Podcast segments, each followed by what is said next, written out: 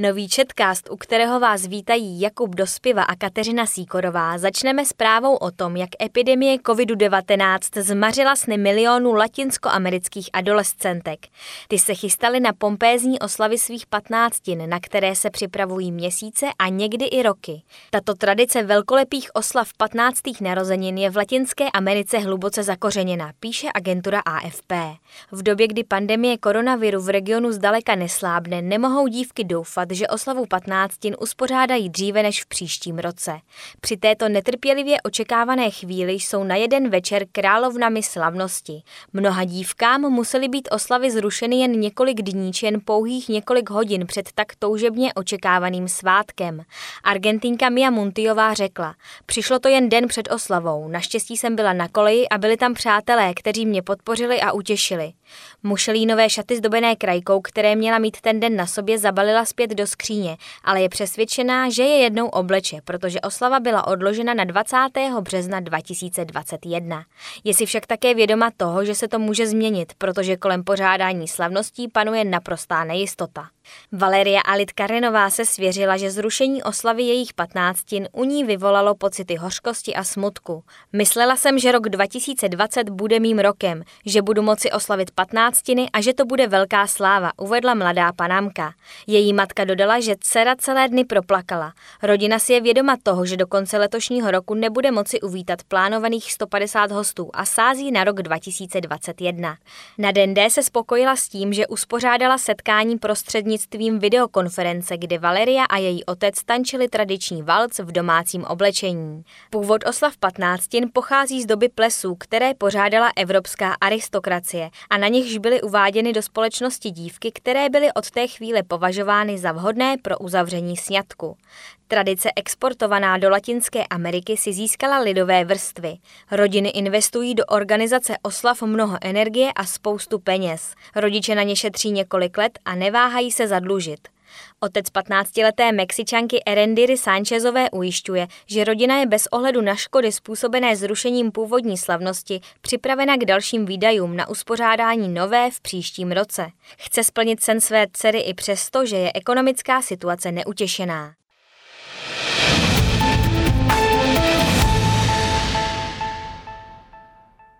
Koronavirová karanténní opatření nejenže zrušila oslavy, ale také přiměla mnoho mužů na světě nechat si narůst delší vlasy než obvykle. Ale žádný z nich se nemůže rovnat Guyenovi van Chienovi. Tento 92-letý muž z větnamské oblasti jižní delty Mekongu je hrdým majitelem pětimetrových dredů, které si nestříhal, nemil a nekartáčoval téměř 80 let, napsala agentura Reuters. Nguyen vyznávající víru, která doporučuje nechat nedotčené vše, s čím se člověk narodil, tvrdí. Věřím, že kdybych si ostříhala vlasy, tak umřu. Neodvažuji se cokoliv změnit, dokonce je ani nekartáčuju. Jen je chráním a zakrývám šátkem, aby zůstaly suché a čisté a aby vypadaly pěkně. Věří, že jeho posláním bylo nechat si narůst vlasy, které nosí stočené pod oranžovým turbanem. Ve škole si je musel stříhat, ale tam přestal chodit po třetí třídě a rozhodl se, že už si vlasy nikdy neostříhá, neučeše ani neumije. Pamatuju si, že moje vlasy byly černé, silné a husté. Česal jsem si je a upravoval, aby byly hebké, ale když jsem slyšel volání božské moci, okamžitě jsem věděl, že jsem vyvolený. Dotkli jsem se svých vlasů a přes noc stvrdli. Byly pevně spojené s mou hlavou a staly se věcí, která existuje sama o sobě, řekl ve své vesnici asi 80 kilometrů západně od Hočiminova města. Nguyen dodržuje téměř zapomenutou víru známou jako Dua, anebo také kokosové náboženství. Jméno dostala podle svého zakladatele, který tvrdil, že přežívá jen na kokosových ořeších, aby si udržel vitalitu. Dua je ve Větnamu zakázaná jako falešná víra.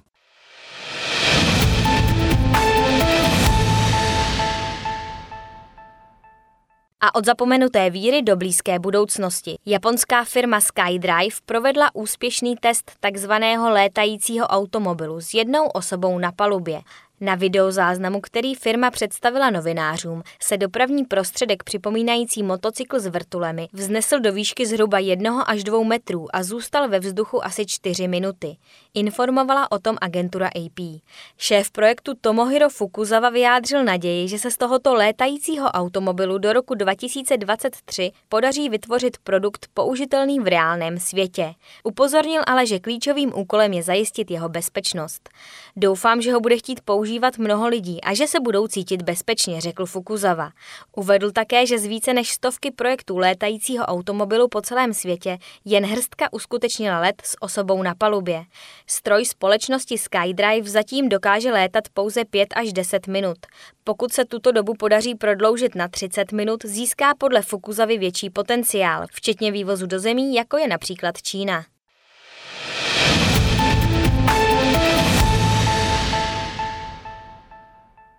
Peníze na létající automobil můžete začít šetřit už teď, třeba investicemi do luxusního zboží nebo do koní. Konzultantka společnosti poskytující finanční technologie Antonella Carbonárová si ušetřila na koupi luxusní kabelky Birkin od firmy Hermes, která se prodává za desítky tisíc dolarů. Po nákupu v roce 2018 si ji uložila do šatníku a bere se ji pouze při zvláštních příležitostech. Když ale slyšela, že existuje trh, kde si může koupit podíl v dalších těchto kabelkách, včetně exotičtějších verzí, jejichž cena jde do 100 tisíců, šla do toho. Napsal o tom list The New York Times. Nejde o vtip. 30-letá Carbonárová považuje své podíly v exkluzivní kabelce za alternativní investici, která se nijak neliší od vkladu do soukromých majetkových fondů investujících do různých společností. Carbonárová si tak koupila 10 akcí kabelky Blé Lezard Birkin, která byla ohodnocena na 61 500 dolarů, v přepočtu asi 1,3 milionu korun.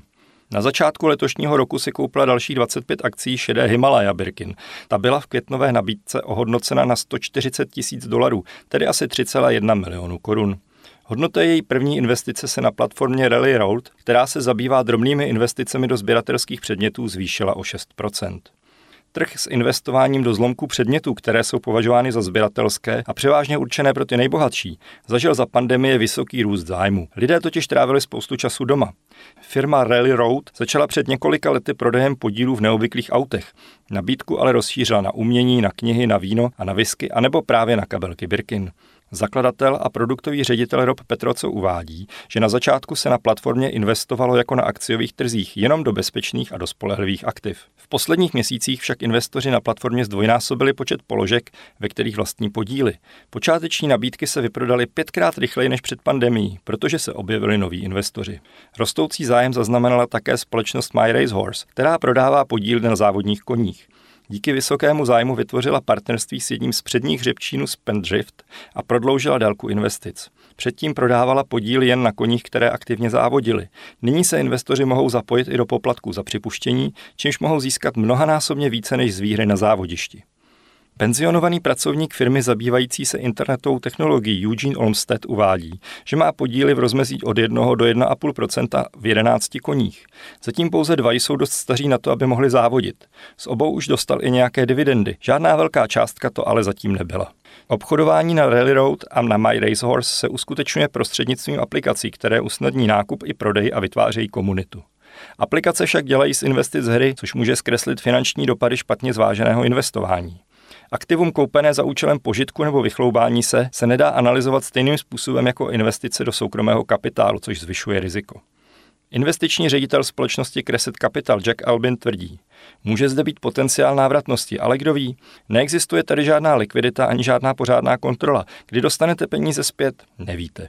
Další problém je, že náklady na držení investice mohou být nakonec vysoké, dodává. Například u podílu v dostihových koních se totiž stejně jako zisk dělí i náklady, jako je trénování a krmení. Dalším problémem je, že nákup jen části aktiva může znamenat, že investor zaplatí víc, než by platil v případě, že si koupil aktivum celé. A to by mohlo snížit výnosy nebo zhoršit prodej. Navíc, kdy bude samotné aktivum, jako je třeba taška nebo kuň prodáno, nerozhodují investoři, ale platforma. Jsou zde i další nevýhody. Trhy sice nabízejí možnost návratnosti investice, ale zbavují lidi radosti z vlastnictví obrazu nebo rychlého auta. Zdá se ale, že mnoha investorům to nevadí. Karbonárová říká, že to, že se nemůže dotknout ani si podržet v ruce kabelku, do které investovala, pro ní v zásadě není problém. Prodejce z Baltimoreu John Corchrane investoval do podílu v 76 různých sběratelských předmětech, včetně trička Michaela Jordana, smlouvy o zápase Muhammada Aliho, portrétu Abrahama Lincolna a vozu Ferrari F430 z roku 2006. Říká, že byl šťastný, když dostal fotografie a informace o předmětech a nebyl nějak zdrcen z toho, že je nemůže držet ani se jich dotknout.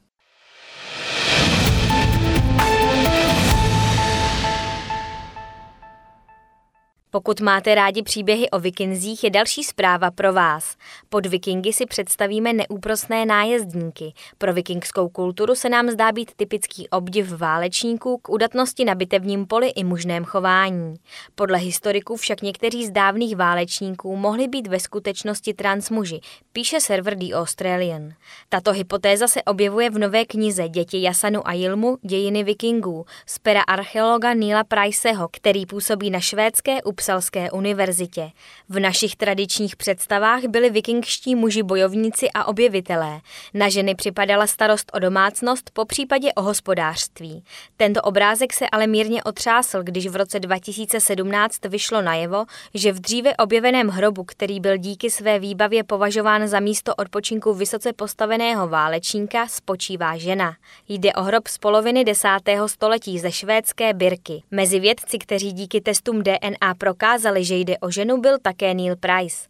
Odborníci od té doby polemizují o tom, zda je podoba hrobu dokladem vysokého postavení pohřbené ženy, nebo zda existuje možnost, že vikingské ženy válčily po boku mužů. Je tu však i třetí vysvětlení. Hrob by mohl náležet válečníkovi s jinou genderovou identitou. Tato hypotéza se objevila podle serveru The Australian v odborných kruzích již dříve. Nyní o ní mluví především v souvislosti s novou knihou. Price uvádí, jako nejlogičtější vysvětlení se nám zdá, že tělo patřilo válečnici. Můžeme se na to dívat ale i jinak. Mohlo jít o někoho, kdo byl, současným jazykem vyjádřeno, transmuž, tedy někdo, kdo žil jako muž. Tato osoba mohla být i nebinární nebo mít kolísavou genderovou identitu, doplňuje archeolog. Price si myslí, že existují i další doklady o tom, že někteří vikingové neoddělovali vlastnosti a chování přisuzované mužům a ženám tak striktně, jak jsme si doposud mysleli. Vikingové měli například zákony, které zakazovaly mužům a ženám porušování genderových norem v oblékání či chování. Potřeba takovýchto pravidel svědčí o tom, že se ve vikingské společnosti vyskytovali lidé, kteří tyto tradiční role nerespektovali. V některých středověkých převyprávěních vikingských sák se vyskytují ženy, které se staly válečníky a od té chvíle se o nich hovoří pomocí zájmen mužského rodu. Price zároveň odmítá, že by do výkladu vikingské historie projektoval dnešní hodnoty. Myslím, že je to slabý argument. Vikingové nejspíše měli stejně sofistikovaný smysl pro svoji identitu, jako máme my dnes.